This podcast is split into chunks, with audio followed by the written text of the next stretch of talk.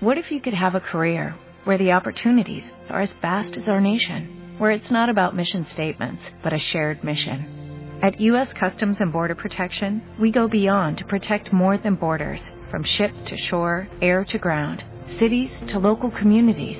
CBP agents and officers are keeping people safe. Join U.S. Customs and Border Protection and go beyond for something far greater than yourself. Learn more at cbp.gov/careers.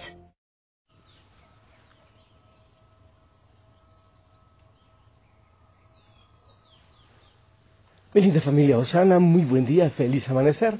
Te envío un abrazo pero caluroso, fuerte, así como para darte ganas, energía, eh, fe, amor, eh, todo, todo lo que necesites en este momento.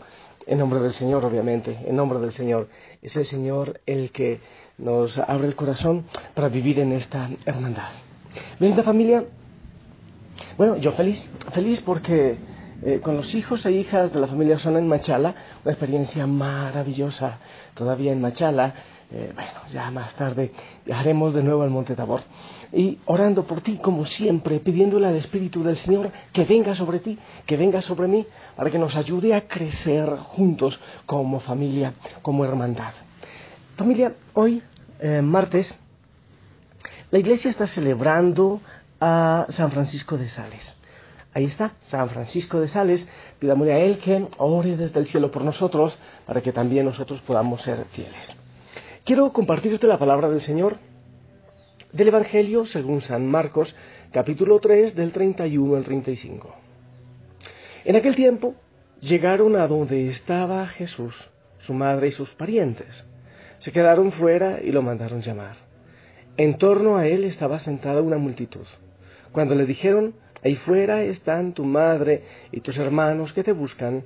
Él les respondió, ¿quién es mi madre y quiénes son mis hermanos? Luego, mirando a los que estaban sentados a su alrededor, dijo, estos son mi madre y mis hermanos, porque el que cumple la voluntad de Dios, ese es mi hermano, mi hermana y mi madre. Palabra del Señor. Familia, podemos hablar mucho de este Evangelio, ya lo hemos hecho en oportunidades anteriores. Eh, podemos mirar qué fue lo que sintió la Virgen María, se sintió mal, por qué Jesús dijo eso. O podemos también dedicarnos a explicar que la Virgen María no tuvo otros hijos, que se le decía hermanos a los miembros de un mismo clan, de un grupo familiar, hasta el tercer grado de consanguinidad. Podemos explicar todas esas cosas. Pero la verdad es que a mí me emociona más hablar acerca del nuevo estilo de familia que el Señor eh, ha fundado, ha creado. Eso es lo que me parece interesante. Y sabes que también esto me lleva a darle respuesta a lo que es el celibato. El Señor dice que quién es mi hermana, mi hermano, mi madre, eh, quiénes son, quiénes son mi familia. Estos son mis hermanos porque el que cumple la voluntad de Dios, ese es mi hermano, mi hermana y mi madre. O sea, mejor dicho, es el que escucha la palabra y hace la voluntad del Señor. Eso es. El que sigue a Jesús es una nueva hermandad. ¿Sabes que Eso no es, no es nada nuevo. Cuando rezamos el Padre Nuestro, cuando decimos Padre Nuestro, estamos diciendo que es el Padre de todos. Y si tenemos un mismo Padre, entonces somos hermanos. Yo escucho a muchos, eh, no solo entre los católicos, por ejemplo, la gente del movimiento Juan 23 utiliza muchísimo esto de hermanos o hermanitos, y de otras iglesias eh, cristianas eh, no, no, católicas también hablan de esto, hermanos, hermanos y hermanos. No, no es un error, ¿eh? Porque hablamos del Padre nuestro, del Padre de todos. Tenemos un Padre común y si tenemos un Padre común, entonces somos una hermandad. Todos los que hacemos o buscamos, o damos la vida por hacer la voluntad del Padre, entonces tenemos un nuevo eh, tipo de sangre, que es la sangre de Cristo que corre por nuestras venas. Eso me parece hermoso. Y sabes que estuve mirando la palabra del Señor y en el Evangelio de Juan, eh, en alguna parte, dice Jesús, les dice Jesús a los discípulos, les dice hijitos. Bueno, creo que es a los discípulos, no, lo recuerdo bien. Les dice hijitos. Es, es, tiernísimo. Hijitos. Así como si Él los hubiese engendrado.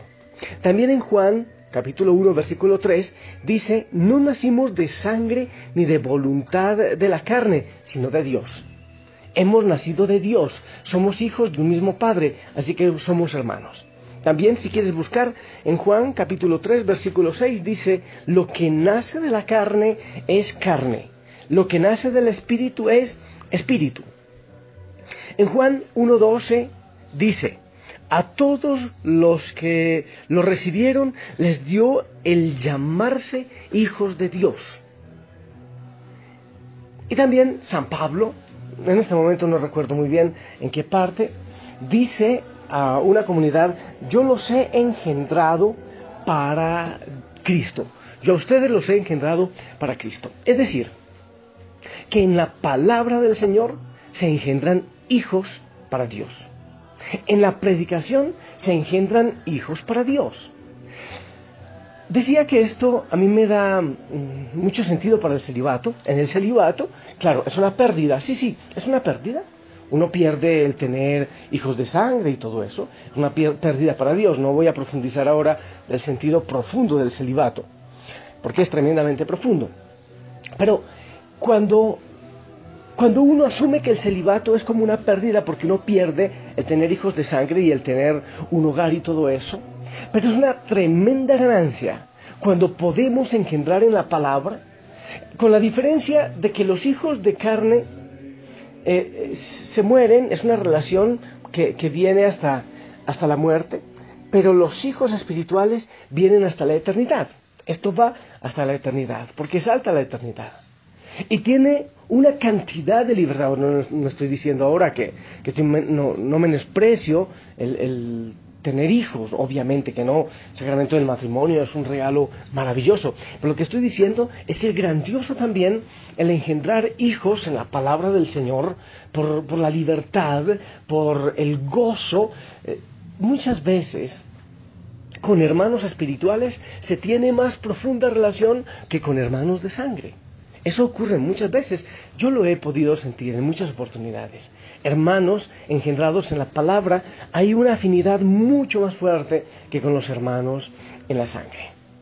Eso quiere decir, mi linda familia, que cuando alguien me dice padre, a mí, eso tiene sentido. Tiene sentido, porque han sido engendrados en la palabra. Porque han sido engendrados para Cristo, como lo dice San Pablo. Entonces suena bonito. Si nos decimos los unos a los otros hermanos, hermanas, cuando yo lo escucho eso, se oye hermoso, pero decirlo con gusto, con sentido, qué bueno que lo aprovechemos en la familia Osana. ¿Por qué? Porque tenemos un mismo padre. Cuando yo les, digo, les digo hijos, hijas, en algunos eh, mensajes que envío en algunas grabaciones de oración, quiere decir que eso tiene sentido tiene mucho sentido porque de alguna manera yo también les engendro en la palabra del Señor y les engendro para Cristo. Entonces tiene sentido. Y yo personalmente he asumido esto de no tener hijos de sangre. Bueno, el Señor me ha regalado. Al principio yo confieso, cuando pensé en irme a la vida religiosa, eh, eso fue lo que pensé que me iba a dar más duro y sufría y no niego que antes de, consagrarme, yo dije, bueno, puedo tener un hijo a escondidas o, algo así. Era un muchacho todavía loco. Pero después fui entendiendo el, el, regalo enorme del celibato y el poder dedicarse absolutamente al Señor. Y poder incluso ir a predicar de un lado para otro, que no podía hacerlo con una familia. Pero aparte de eso, porque en mi vida yo puedo demostrar que el reino sí sí, sí se puede en esta tierra, que se pueden vivir las primicias del cielo en esta tierra. Y aparte de eso, que se puede tener una familia enorme y gigante, morenitos, amarillitos, africanos, eh, asiáticos, de América, de unos y de otros. Esa es la familia Osana. Y tiene mucho sentido. Y yo me lleno de alegría cuando llega alguien al Monte Tabor o a la Eucaristía y dice, Padre, yo soy de la familia Osana. O sea, esa es la identidad, como que muestra la cédula. ¡Qué maravilla! Porque somos hijos de una gigantesca familia. Y más allá, obviamente, la iglesia, la iglesia que es la gran familia del Señor engendrados en la palabra. Que sea la sangre de Cristo que corra por nuestras venas y por nuestro corazón, ya sin tantas diferencias. Y que podamos decir, pero así con la boca llena y el corazón también de emoción, decir Padre nuestro, porque es el Padre de todos. Entonces, si entendemos todo esto, que ya no hemos nacido del deseo de la carne, como dice la palabra, sino que nacemos del Espíritu, tiene sentido este Evangelio. Y yo pienso que la Madre María lo entendía. Cuando ella no lo entendía de una vez, dice la palabra que ella guardaba todo en su corazón y lo entendía después seguramente. Después lo iba entendiendo. Ella, que estaba siendo madre de esa iglesia naciente, la iglesia de su hijo, la madre, poco a poco tuvo que entender todas estas situaciones. No creo que debamos centrarnos en cosas que no tienen sentido. Si es que la madre se, sufrió mucho, si se puso a llorar, entonces tenía más hijos. Creo que no tiene mucho sentido todo esto. La grandeza es que somos hermanos. La grandeza es que tú eres hijo, hija del mismo Padre. Y la grandeza es que cuando me dices Padre, o yo te digo hijo, hija, hijitos, hijitas, y cuando les bendigo como Padre en nombre del Señor, eso indica una familiaridad espiritual y gigantesca. Perteneces a la familia de los hijos del Señor. Y también yo digo que la familia Osana, esa sonrisa de Jesús, el Señor la engendró de una manera muy especial, para dar un calor muy especial. Por eso yo me siento tan gozoso cuando voy a predicar a encuentros de la familia Osana a distintos lugares. Porque parece que estoy visitando, no, no parece, es estoy visitando una cantidad de hijos e hijas que están diseminados por el mundo. Pero lo más importante es que se acerquen al Señor como Padre, el Padre nuestro, el Padre de todos. Tú eres hijo, tú eres hija. Cuando sientas que eres un huérfano en este mundo, pues ten en cuenta que eres hijo e hija, porque no fuiste engendrado del deseo de carne, sino de Dios, del Espíritu bendito seas. Y que la Madre María, qué maravilla, no somos huérfanos, somos una familia con madre. Bueno, aparte de eso tenemos a Margarita, que es la madre eh, de la familia Osana, la madre espiritual. Pero más allá también, y sobre todo, la Madre María, que es la madre de toda la familia de los hijos del Señor. Qué maravilla. Démosle gracias también a ella, porque es madre, ¿cómo no amarla? Porque ella todo lo guardó en su corazón, porque ella lo cuidó para nosotros. Hijos, hijas, hijitos, hijitas, regalémosle una rosita a nuestra Madre María en este momento.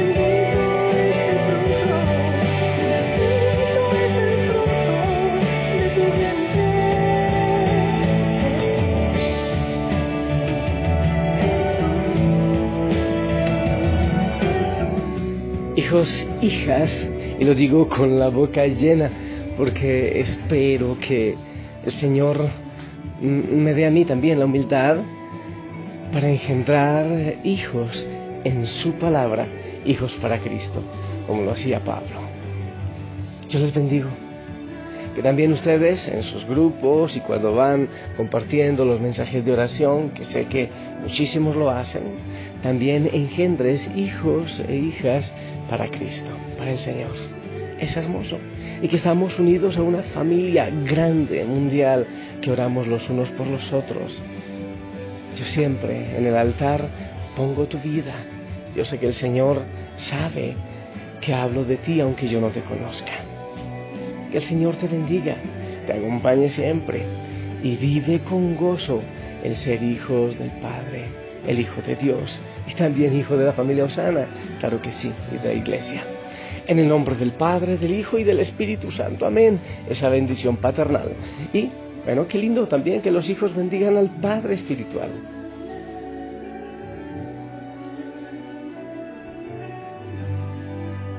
Amén, amén. Gracias por tu bendición, hermosa bendición. Te envío un fuerte, fuerte abrazo y un besito en la frente. Besito paternal. Que la Madre María también te cubra con su manto. Y si el Señor lo permite, nos escuchamos después. Que el Señor te acompañe siempre. Un abrazo.